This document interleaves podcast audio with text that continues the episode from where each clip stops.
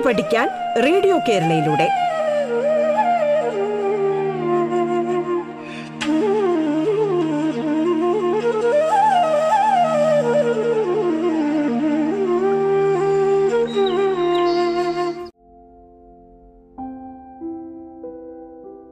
Radio കേരളയുടെ പാഠം എന്ന വിദ്യാഭ്യാസ പരിപാടിയിലേക്ക് സ്വാഗതം. ഞാൻ മുഹമ്മദ് ബഷീർ നരുക്കിനിയാണ് ഇന്നത്തെ പാഠത്തിൽ നിങ്ങളുമായി സംവദിക്കുന്നത്. കോഴിക്കോട് ജില്ലയിലെ സേതു സീതാറാം സ്കൂളിലെ അധ്യാപകനാണ് ഞാൻ. ഒൻപതാം ക്ലാസ്സിലെ ഐ സി ടി പാഠപുസ്തകത്തിലെ കയ്യെത്തും ദൂരെ അതിരില്ല ലോകം എന്ന യൂണിറ്റാണ് ഇന്ന് നാം ചർച്ച ചെയ്യുന്നത്. ഇന്റർനെറ്റ് ലോകത്തെ ഒരു ആഗോള ഗ്രാമമായി ചുരുക്കിയിരിക്കുന്നു. എല്ലാവിധ സേവനങ്ങളും ഇന്റർനെറ്റിൽ അധിഷ്ഠിതമായി മാറിക്കൊണ്ടിരിക്കുന്ന കാലത്താണ് നാം ജീവിക്കുന്നത്. ജീവിത സൗകര്യങ്ങൾ പ്രയോജനപ്പെടുത്തണമെങ്കിൽ കമ്പ്യൂട്ടറും ഇന്റർനെറ്റും അത്യാവശ്യമായ മാറിയ കാലത്താണ് നാം ജീവിക്കുന്നത്. വിദ്യാഭ്യാസ മേഖലയിലടക്കം ഇന്ന് ഈ മാറ്റം ഉൾക്കൊണ്ടിട്ടുണ്ട്. പരിഷ്കരിച്ച എല്ലാ പാഠപുസ്തകങ്ങളും ഐ സി ടി സാധ്യതകൾ പരമാവധി പ്രയോജനപ്പെടുത്തുന്ന രീതിയിലുള്ള പ്രവർത്തനങ്ങൾ ഉൾക്കൊള്ളിച്ചാണ് തയ്യാറാക്കിയിരിക്കുന്നത്. പഠന പ്രവർത്തനങ്ങളുടെ ഭാഗമായും നിത്യജീവിതത്തിലും ഇന്റർനെറ്റ് എങ്ങനെ വിദ്യാർത്ഥികൾക്ക് പ്രയോജനപ്പെടുത്താനാകും എന്ന ലക്ഷ്യം മുന്നിൽ കണ്ടുകൊണ്ടാണ് ഈ പാഠഭാഗം തയ്യാറാക്കിയിരിക്കുന്നത്. ഇന്റർനെറ്റിനെ സംബന്ധിച്ച അടിസ്ഥാന വിവരങ്ങളെക്കുറിച്ചും വിവിധ ഇന്റർനെറ്റ് സേവനങ്ങളെക്കുറിച്ചും നാം മുൻ ക്ലാസ്സിൽ ചർച്ച ചെയ്തിട്ടുണ്ട്. പ്രധാന ഇലക്ട്രിക് സേവനങ്ങളിലൊന്നാണ് ഇമെയിൽ എന്ന ചുരുക്കപ്പേരിൽ അറിയപ്പെടുന്ന ഇലക്ട്രോണിക് മെയിലിന്റേത്. ഇന്റർനെറ്റ് സേവനങ്ങൾ പൂർണമായി ഉപയോഗപ്പെടുത്തണമെങ്കിൽ ഉപയോക്താവിനെ സംബന്ധിക്കുന്ന വിവരങ്ങൾ സേവനദാതാവിന് കൈമാറേണ്ടതുണ്ട്. ഓൺലൈൻ ഫോമുകൾ ശരിയായ നിലയിൽ പൂരിപ്പിച്ച് സമർപ്പിക്കുന്നതെങ്ങനെ? Email account തുടങ്ങുന്നതെങ്ങനെ? ചിത്രം ശബ്ദം ചലച്ചിത്രം എന്നിവയൊക്കെ എങ്ങനെയാണ് കൈമാറുന്നത്? തുടങ്ങിയ ധാരണകൾ കൈവരിക്കൽ ഈ അധ്യായത്തിന്റെ പ്രധാന ഉദ്ദേശങ്ങളിൽപ്പെടുന്നു. അതേപോലെ തന്നെ വിവിധതരം ആശയവിനിമയോപാധികളുടെ മേന്മകളും പരിമിതികളും ഈ അധ്യായത്തിൽ നാം ചർച്ച ചെയ്യുന്നു. ഇന്റർനെറ്റിന്റെ വളർച്ചയോടുകൂടി അത് ഉപയോഗപ്പെടുത്തിയുള്ള ആശാസ്യമല്ലാത്ത പ്രവർത്തനങ്ങളിലും വർധനയുണ്ടായിട്ടുണ്ട്. സൈബർ കുറ്റകൃത്യങ്ങളും സൈബർ നിയമങ്ങളുടെ പ്രാധാന്യം തിരിച്ചറിയാനും ഈ അധ്യായം ഉപയോഗപ്പെടും. ഒന്നാം സ്വാതന്ത്ര്യ സമരത്തിന്റെ വാർത്ത ഇംഗ്ലണ്ടിലെ പത്രങ്ങൾ പ്രസിദ്ധീകരിച്ചത് ആഴ്ചകൾക്ക് ശേഷമാണ്. എന്നാൽ ഞൊടിയിടയിലാണ് ആധുനിക കാലത്ത് സാങ്കേതിക വിദ്യയുടെ സഹായത്തോടെ കൈമാറ്റം ചെയ്യപ്പെടുന്നത് എന്ന രീതിയിൽ വളരെ വേഗത്തിൽ ആശയവിനിമയം നടത്തുന്നതിനുള്ള നല്ലൊരു ഉപാധിയാണ് ഇമെയിൽ എന്ന സംവിധാനം. ലോക ഹൃദയ ദിനാചരണത്തിന്റെ ഭാഗമായി സ്കൂളിൽ സംഘടിപ്പിക്കുന്ന ഹൃദയത്തെ ഓർമ്മിക്കാൻ ഒരു ദിനം എന്ന പരിപാടിയുടെ മുന്നൊരുക്ക പ്രവർത്തനങ്ങളിലാണ് സയൻസ് ക്ലബ്ബ് അംഗങ്ങളായ ആമിനയും കൂട്ടുകാരും. ചടങ്ങിൽ മുഖ്യ പ്രഭാഷണം നിർവഹിക്കാമെന്നേറ്റ ഹൃദ്രോഗ വിദഗ്ധന് പരിപാടിയുടെ വിശദാംശങ്ങൾ മെയിൽ ചെയ്യേണ്ടതുണ്ട്.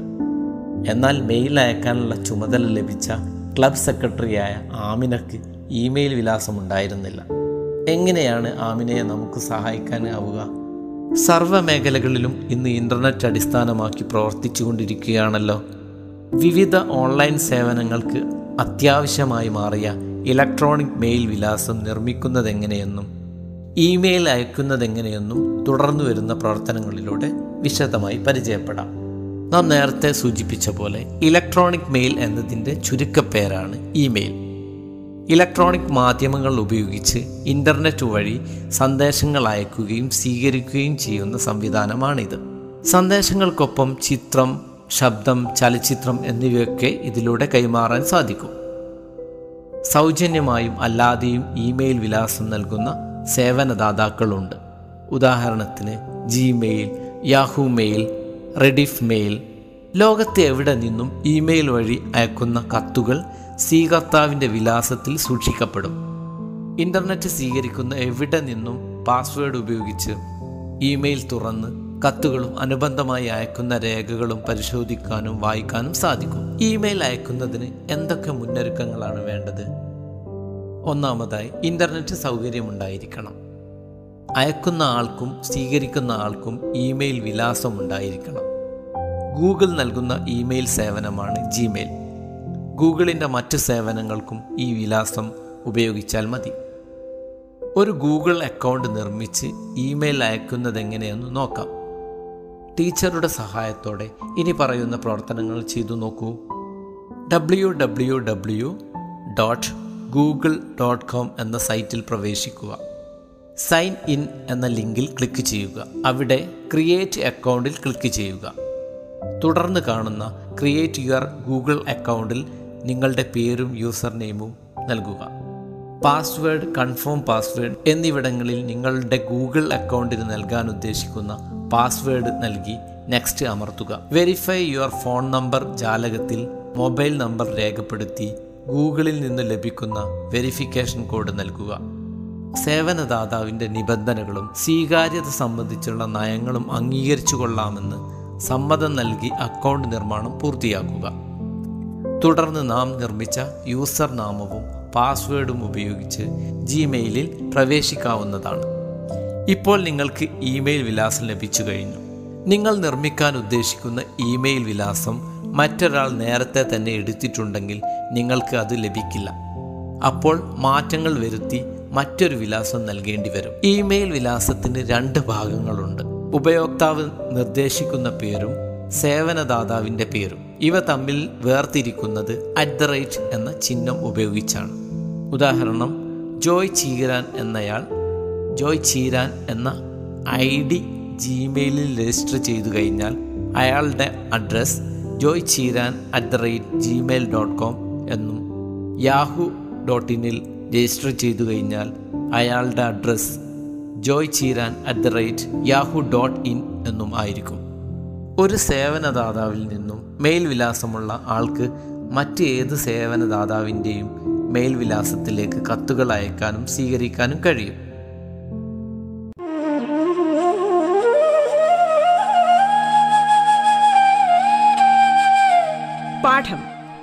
പഠിക്കാൻ റേഡിയോ കേരളയിലൂടെ. പാഠത്തിൽ ഇനി ഇടവേള.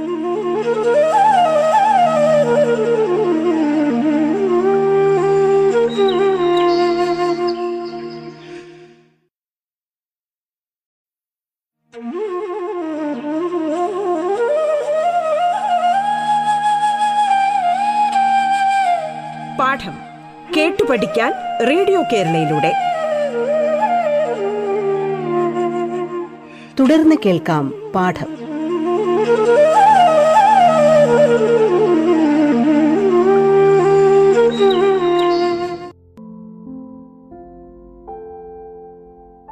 ഇനി നാം ചർച്ച ചെയ്യുന്നത് ക്യാപ്ച എന്ന സംവിധാനത്തെക്കുറിച്ചാണ്.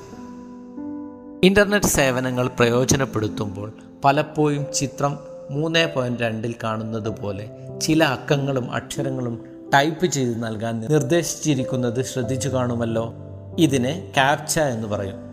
Completely automated public tuning test to call to tell computers and humans apart എന്നതിന്റെ ചുരുക്കമാണ് ക്യാപ്ച ഉപയോക്താവ് ഒരു മനുഷ്യൻ തന്നെയാണെന്ന് ഉറപ്പുവരുത്തുന്നതിനുള്ള പരിശോധനയാണിത്. വെബ്സൈറ്റുകളിൽ നുഴഞ്ഞു കയറാൻ ഉപയോഗിക്കുന്ന ഓട്ടോമാറ്റഡ് പ്രോഗ്രാമുകളിൽ നിന്ന് രക്ഷ നേടാനാണ് സാധാരണയായി ക്യാപ്ച ഉപയോഗിക്കുന്നത്. നാം ഇവിടെ ഒരു ഇമെയിൽ വിലാസം തയ്യാറാക്കിയല്ലോ. അത് ഉപയോഗിച്ച് നിങ്ങളുടെ ഇമെയിൽ അക്കൗണ്ട് ഒന്ന് തുറന്നു നോക്കൂ. തുറക്കുമ്പോൾ ജിമെയിലിന്റെ ഇൻബോക്സ് ആണ് ആദ്യം ദൃശ്യമാകുന്നത്. ഇതിൽ ജിമെയിൽ നിങ്ങളെ സ്വാഗതം ചെയ്ത് നിങ്ങൾക്ക് അയച്ചിരിക്കുന്ന മെയിലുകൾ കാണാം. അവയിൽ ക്ലിക്ക് ചെയ്ത് തുറന്നു വായിക്കാവുന്നതാണ്. ഇമെയിൽ വിലാസം നമുക്ക് ലഭിച്ചു. ഇനി ജിമെയിൽ ഉപയോഗിച്ച് ഇമെയിൽ അയക്കുന്നത് എങ്ങനെയാണെന്ന് നോക്കാം. ജിമെയിൽ ജാലകത്തിലെ കമ്പോസ് എന്ന ബട്ടണിൽ ക്ലിക്ക് ചെയ്യുക. തുറന്നു വരുന്ന ജാലകത്തിൽ അയക്കേണ്ട വ്യക്തിയുടെ ഇമെയിൽ വിലാസം വിഷയം കത്തിന്റെ വിശദമായ ഉള്ളടക്കം എന്നിവ യഥാസ്ഥാനങ്ങളിൽ ടൈപ്പ് ചെയ്യുക. ഇനി സെൻഡ് ബട്ടൺ ക്ലിക്ക് ചെയ്താൽ മെയിൽ അയച്ചതായി സന്ദേശം ലഭിക്കും. വിവിധ ഇമെയിൽ സേവനദാതാക്കളുടെ ഇമെയിൽ ബോക്സിലെ സൗകര്യങ്ങളും ബട്ടണുകളും ക്രമീകരിച്ചിരിക്കുന്നതിൽ ചില വ്യത്യാസങ്ങൾ കണ്ടേക്കാം. അത് പരിശോധിച്ചു നോക്കുമല്ലോ. ഇമെയിലിൽ വിലാസങ്ങൾ രേഖപ്പെടുത്തുമ്പോൾ ചില കാര്യങ്ങൾ ശ്രദ്ധിക്കേണ്ടതുണ്ട്. ടു എന്ന ബോക്സിൽ ഇമെയിൽ അയക്കാൻ ഉദ്ദേശിക്കുന്ന വ്യക്തിയുടെയോ വ്യക്തികളുടെയോ ഇമെയിൽ വിലാസം ടൈപ്പ് ചെയ്യാം. ഒന്നിലധികം വിലാസങ്ങൾ ഉണ്ടെങ്കിൽ ഓരോന്നും കോമ ഉപയോഗിച്ച് വേർതിരിക്കേണ്ടതാണ്. നിങ്ങൾ അയക്കുന്ന മെയിലിന്റെ പകർപ്പ് മറ്റൊരാൾക്ക് കൂടി ലഭിക്കണമെങ്കിൽ സി സി അഥവാ കാർബൺ കോപ്പി എന്ന കോളത്തിൽ അയാളുടെ വിലാസം ചേർത്താൽ മതി. ടു സി സി എന്നീ കോളങ്ങളിൽ രേഖപ്പെടുത്തിയിട്ടുള്ള ഇമെയിൽ വിലാസക്കാർ അറിയാതെ കത്തിന്റെ പകർപ്പ് മറ്റൊരാൾക്ക് അയക്കണമെങ്കിൽ അയാളുടെ ഇമെയിൽ വിലാസം B C C blind carbon copy എന്ന കോളത്തിൽ നൽകിയാൽ മതി. സ്കൂളിൽ നടക്കുന്ന ലോക ഹൃദയ ദിനാചരണത്തിന്റെ കാര്യപരിപാടികൾ സംബന്ധിച്ച നോട്ടീസിന്റെ പകർപ്പ് കൂടി പ്രഭാഷകന് അയച്ചു കൊടുക്കണമെങ്കിലോ അതും നമുക്ക് ഇമെയിലിനോട് ചേർത്ത് അയക്കാൻ സാധിക്കും. നോട്ടീസിന്റെ സ്കാൻ ചെയ്ത് തയ്യാറാക്കിയതോ മറ്റെന്തെങ്കിലും രൂപത്തിലുള്ളതോ ആയ ഡിജിറ്റൽ പതിപ്പ് നമ്മുടെ കമ്പ്യൂട്ടറിൽ ഉണ്ടായിരിക്കണമെന്ന് മാത്രം. ന്യൂ മെസ്സേജ് ജാലകത്തിൽ അറ്റാച്ച് ഫയൽസ് ടൂൾ ചിത്രം മൂന്ന് പോയിന്റ് മൂന്നിൽ കാണുന്നത് പോലെ ക്ലിക്ക് ചെയ്യുമ്പോൾ ദൃശ്യമാകുന്ന നിർദ്ദേശങ്ങൾക്കനുസരിച്ച് അയക്കേണ്ട ഫയലുകൾ സെലക്ട് ചെയ്ത് അറ്റാച്ച് ചെയ്യാം. ഫയൽ അറ്റാച്ച് ചെയ്ത ശേഷം സെൻഡ് ബട്ടൺ ക്ലിക്ക് ചെയ്താൽ മതി. ഇതുപോലെ ചിത്രങ്ങൾ ചലച്ചിത്രങ്ങൾ ശബ്ദ ഫയലുകൾ എന്നിവയൊക്കെ നമുക്ക് ഇമെയിലിനോടൊപ്പം അറ്റാച്ച് ചെയ്ത് അയക്കാൻ സാധിക്കുന്നതാണ്. ഇമെയിൽ ഉപയോഗിക്കുമ്പോൾ ചില മുൻകരുതലുകൾ എടുക്കേണ്ടത് അത്യന്താപേക്ഷിതമാണ്. ഇമെയിൽ ബോക്സിൽ പ്രവേശിക്കാനുള്ള താക്കോലാണ് പാസ്വേഡ്. വലിയ അക്ഷരങ്ങളും ചെറിയ അക്ഷരങ്ങളും അക്കങ്ങളും ചിഹ്നങ്ങളുമൊക്കെ ഇടകലർത്തി തയ്യാറാക്കുന്ന പാസ്വേഡാണ് കൂടുതൽ സുരക്ഷിതം. പാസ്വേഡ് ഇടയ്ക്കിടെ മാറ്റുന്നത് നിങ്ങളുടെ ഇമെയിൽ സുരക്ഷിതമാക്കാൻ നല്ലതാണ്. ഇമെയിൽ ഉപയോഗം കഴിഞ്ഞാൽ മെയിൽ സൈൻ ഔട്ട് ചെയ്യേണ്ടതാണ്. പരിചയമില്ലാത്ത വിലാസങ്ങളിൽ നിന്നുള്ള മെയിലുകൾ അറ്റാച്ച്മെന്റുകൾ എന്നിവ വന്നാൽ നിജസ്ഥിതി അറിഞ്ഞു മാത്രമേ തുറക്കുകയോ പ്രതികരിക്കുകയോ ചെയ്യാവൂ. ഒരാൾക്ക് അപകീർത്തി ഉണ്ടാക്കുന്നതോ തെറ്റായതോ അശ്ലീലമായതോ രാജ്യസുരക്ഷയെ ദോഷകരമായി ബാധിക്കുന്നതോ ആയ വാർത്തകളും ചിത്രങ്ങളും ചലച്ചിത്രങ്ങളും കൈമാറുന്നത് നിങ്ങൾക്ക് ശിക്ഷ ലഭിക്കാവുന്ന കുറ്റകൃത്യമാണ്. ഇമെയിലിന്റെ പ്രാധാന്യവും മെച്ചങ്ങളും പരിചയപ്പെട്ടല്ലോ? ഇനി നിങ്ങൾക്ക് പരിചയമുള്ള വിവിധ തരം ആശയവിനിമയോപാധികളുടെ മേന്മകളും പരിമിതികളും താരതമ്യം ചെയ്തു നോക്കിയാലോ? ഒന്നാമതായി നാം പരിചയപ്പെടുന്നത് കത്ത് എന്ന പരമ്പരാഗതമായി നാം ഉപയോഗിച്ചു വരുന്ന ഒരു ആശയവിനിമയോപാധിയാണ് അതിന് ഒരുപാട് മെച്ചങ്ങളുണ്ട്. ടെക്സ്റ്റ് രൂപത്തിലും ചിത്രരൂപ നമുക്ക് വിവരങ്ങൾ കൈമാറാൻ സാധിക്കും. എന്നാൽ കാലതാമസം ഉണ്ടാകുന്നു എന്നത് ഇതിന്റെ വലിയ ഒരു പരിമിതിയാണ്. അടുത്തതായി ടെലഫോൺ. ശബ്ദരൂപത്തിൽ നമുക്ക് വിവരങ്ങൾ കൈമാറാൻ സാധിക്കും. എന്നാൽ കത്തിനേക്കാൾ വളരെ വേഗത്തിൽ ആ നിമിഷം തന്നെ നമുക്ക് ആശയങ്ങളും വിവരങ്ങളും കൈമാറാൻ സാധിക്കും. അടുത്തതായി മൊബൈൽ ഫോൺ. മൊബൈൽ ഫോൺ ഉപയോഗിച്ച് ടെക്സ്റ്റ് രൂപത്തിലും ചിത്രം രൂപത്തിലും വീഡിയോ രൂപത്തിലും സെക്കൻഡുകൾ കൊണ്ട് നമുക്ക് മറ്റുള്ളവരിലേക്ക് ആശയവിനിമയം നടത്താൻ സാധിക്കും. അതുപോലെ തന്നെ മറ്റ് ഡിജിറ്റൽ സംവിധാനങ്ങളും വളരെ പെട്ടെന്ന് നമുക്ക് നമ്മുടെ ആശയങ്ങളെ മറ്റുള്ളവരിലേക്ക് എത്തിക്കാൻ സാധിക്കും. സൗജന്യ ഇമെയിൽ സേവനദാതാക്കൾ മാത്രമല്ല ഔദ്യോഗിക ആവശ്യങ്ങൾക്കും മറ്റ് സ്ഥാപനങ്ങളും സർക്കാർ വകുപ്പുകളും സ്വന്തം നിലയിൽ ഇമെയിൽ സൗകര്യം നൽകാറുണ്ട്. ഉദാഹരണമായി കൈറ്റിന്റെ ഇമെയിൽ വിലാസം contact at KITE dot Kerala dot government dot in എന്നാണ്. ഇന്റർനെറ്റിന്റെ പ്രാരംഭ രൂപമായ ആർപ്പാനെറ്റിനു വേണ്ടി റേ ടോംലിസനാണ് കമ്പ്യൂട്ടറിൽ നിന്നും കമ്പ്യൂട്ടറിലേക്ക് സന്ദേശം അയക്കുന്നതിനുള്ള പ്രോഗ്രാം കണ്ടുപിടിച്ചത്.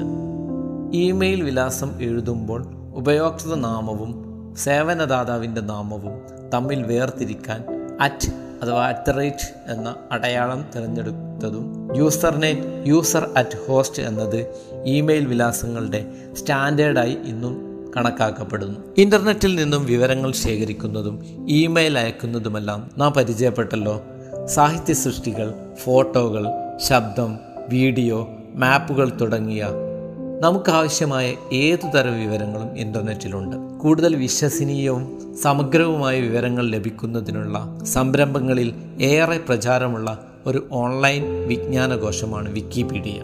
വിക്കിപീഡിയയുടെ ചരിത്രവും പ്രവർത്തന രീതിയും നാം കഴിഞ്ഞ ക്ലാസ്സിൽ പരിചയപ്പെട്ടല്ലോ. വിക്കി ഗ്രന്ഥശാല വിക്കി നിഘണ്ടു വിക്കി ചൊല്ലുകൾ വിക്കി കോമൺസ് തുടങ്ങിയ വിക്കിപീഡിയ നിരവധി സഹോദര സംരംഭങ്ങളുണ്ട്. വിക്കിപീഡിയ പോലെ ആർക്കും എഡിറ്റ് ചെയ്യാവുന്ന ഒരു ഡിജിറ്റൽ ഭൂപടമാണ് ഓപ്പൺ സ്ട്രീറ്റ് മാപ്പ്. ഓരോ വ്യക്തിക്കും ലോകത്തിലെ എല്ലാ അറിവുകളും സ്വതന്ത്രമായി ലഭിക്കുന്ന ഒരു സ്ഥിതിയെക്കുറിച്ച് ചിന്തിക്കൂ. എന്നതാണ് വിക്കിപീഡിയ ആഹ്വാനം ചെയ്യുന്നത്. കൂട്ടായ പ്രവർത്തനങ്ങളിലൂടെയാണ് വിക്കി സംരംഭങ്ങളിൽ ഉള്ളടക്കം കൂട്ടിച്ചേർക്കപ്പെടുന്നത്. ചില നയങ്ങളും മാർഗരേഖകളും അടിസ്ഥാനമാക്കിയാണ് വിക്കിപീഡിയ പ്രവർത്തിക്കുന്നത്. അഭിപ്രായ വ്യത്യാസങ്ങൾക്ക് സമവായമുണ്ടാക്കാനും തത്വങ്ങൾക്ക് വ്യക്തത വരുത്താനുമാണിവ. വിക്കിപീഡിയക്ക് നിഷ്പക്ഷമായ കാഴ്ചപ്പാടുണ്ടാകണം. വിക്കിപീഡിയയുടെ ഉള്ളടക്കം ആർക്ക് വേണമെങ്കിലും തിരുത്താൻ കഴിയണം. വിക്കിപീഡിയക്ക് ഒരു പെരുമാറ്റച്ചട്ടമുണ്ടെങ്കിലും അവ നിർബന്ധിത നിയമങ്ങളല്ല. കുട്ടികൾക്ക് ഏറെ പ്രയോജനപ്പെടുന്നതാണ് സ്കൂൾ വിക്കി എന്ന വിക്കിപീഡിയയുടെ സഹോദര സംവിധാനം. വിക്കി സോഫ്റ്റ്വെയർ ഉപയോഗിച്ച് കേരളത്തിലെ വിദ്യാലയങ്ങളുടെ ചരിത്രം സ്ഥലപരിചയം തുടങ്ങിയ വിവരങ്ങൾ ചേർത്തിട്ടുള്ള മറ്റൊരു വിജ്ഞാനകോശമാണ് സ്കൂൾ വിക്കി. വിവരങ്ങൾ സ്വീകരിക്കുന്നത് പോലെ തന്നെ പ്രധാനമാണ് വിവരങ്ങൾ നൽകലും. സ്കൂളുകളെ സംബന്ധിക്കുന്ന ഈ വിവരങ്ങളെല്ലാം സ്കൂൾ വിക്കിയിൽ ചേർത്തത് സ്കൂളിലെ വിദ്യാർത്ഥികളും അധ്യാപകരും പൂർവ വിദ്യാർത്ഥികളും ചേർന്നാണ്. ഏതൊരാൾക്കും തിരുത്തി വിവരങ്ങൾ കൂട്ടിച്ചേർക്കാവുന്ന വിധമാണ് വിക്കി സംരംഭങ്ങൾ ക്രമീകരിച്ചിരിക്കുന്നത്. പ്രാദേശിക അറിവുകളുടെ നിധി കുംഭമാണ് വിക്കി സംരംഭങ്ങൾ. വിക്കി സംരംഭങ്ങളിലേക്ക് വിവരങ്ങൾ ഉൾപ്പെടുത്തുന്നത് അതിലെ സന്നദ്ധ സേവകരാണ് എന്നതിനാൽ അവരുടെ എണ്ണത്തിനനുസരിച്ച് ആ സഞ്ചയത്തിലെ വിവരങ്ങളും കൂടുതലായിരിക്കും. ഏതൊരാൾക്കും ഒരു വിക്കിയിലേക്ക് വിവരങ്ങൾ നൽകിയോ അതിലെ വിവരങ്ങൾ പരിശോധിച്ച് തെറ്റു തിരുത്തിയോ സേവനം ചെയ്യാൻ സാധിക്കും. ലോകത്തിന്റെ നാനാ സ്ഥലങ്ങളിലും തലങ്ങളിലുമുള്ള നിരവധി സന്നദ്ധ പ്രവർത്തകർ വിക്കിപീഡിയ പോലുള്ള വിക്കി സംരംഭങ്ങളിലുണ്ട്. വലിയ സാങ്കേതിക പരിജ്ഞാനം ആവശ്യമില്ലാതെ തന്നെ ഏതൊരാൾക്കും വിവരങ്ങൾ നൽകാനും തിരുത്താനും കഴിയുമെന്നുള്ളതും വിക്കി സംരംഭങ്ങളെ കൂടുതൽ സ്വീകാര്യമാക്കുന്നു.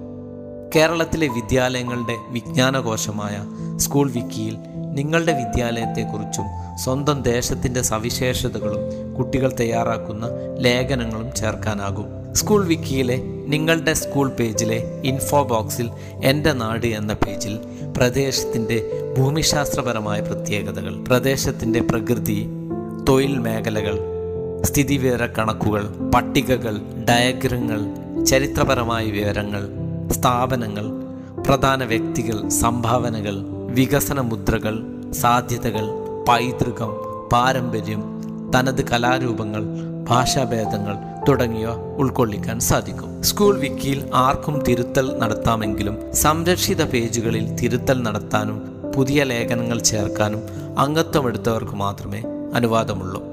അതിലുപരി നിങ്ങളുടെ സംഭാവനകൾ നിങ്ങളുടെ പേരിൽ അല്ലെങ്കിൽ ഉപഭോക്തൃനാമത്തിൽ സംരക്ഷിക്കപ്പെടും.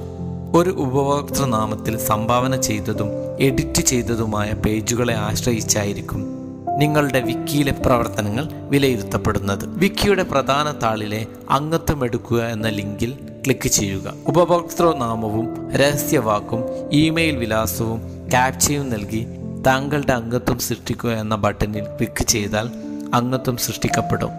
അംഗത്വ സൃഷ്ടി നടന്നാലുടൻ വിക്കി പേജിന്റെ മുകൾ ഭാഗത്തായി നിങ്ങൾ നൽകിയ ഉപഭോക്തൃനാമം ചുവന്ന അക്ഷരത്തിൽ കാണാം.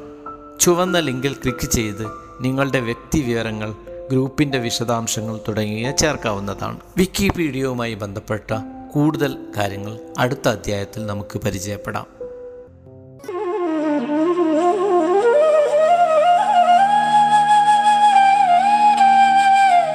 പാഠം കേട്ടു പഠിക്കാൻ റേഡിയോ കേരളയിലൂടെ. പാഠത്തിന്റെ ഇന്നത്തെ അധ്യായം പൂർണമാകുന്നു. ഇനി അടുത്ത ദിവസം കേൾക്കാം. നമസ്കാരം.